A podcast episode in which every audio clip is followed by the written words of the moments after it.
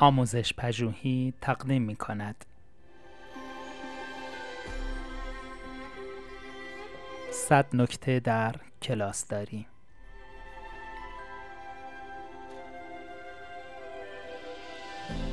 گوینده محمد نیرو.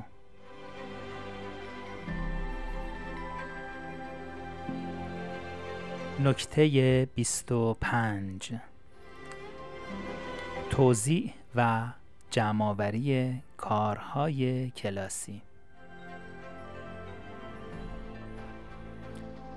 توزیع مواد درسی در کلاس ساده به نظر می رسد اما این مسئله می تواند منجر به آشفتگی و بینظمی گردد. برای کاستن از این بینظمی و پرهیز از وقفه در روند کار روش دقیقا برنامه ریزی شده ای داشته باشید. مواد درسی کلاسی را خودتان توضیح نکنید چرا که در این حال پشت به برخی از دانش آموزان هستید و این منجر به بروز مشکل خواهد شد. در عوض فهرستی از نمایندگان برای این کار بر روی طرح چینش کلاس برای هر ردیف داشته باشید. به کمک این نماینده ها شما می توانید روبروی کلاس بایستید و اوضاع را مدیریت کنید. این کار کمی شبیه هدایت ترافیک است.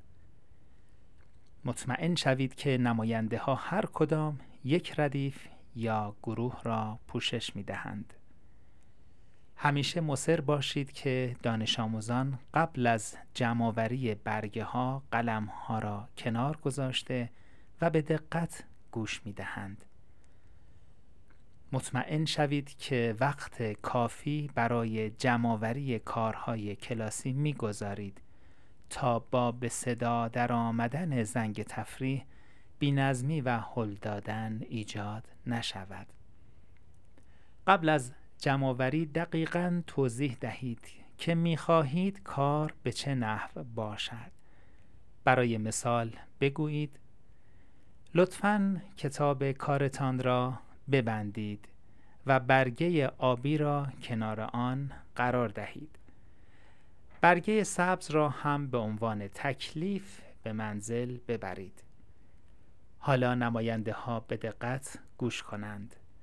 کتاب های کار و برگه آبی ردیف خودتان را به طور منظم جمع آوری کنید و خب حالا شروع کنید لطفا.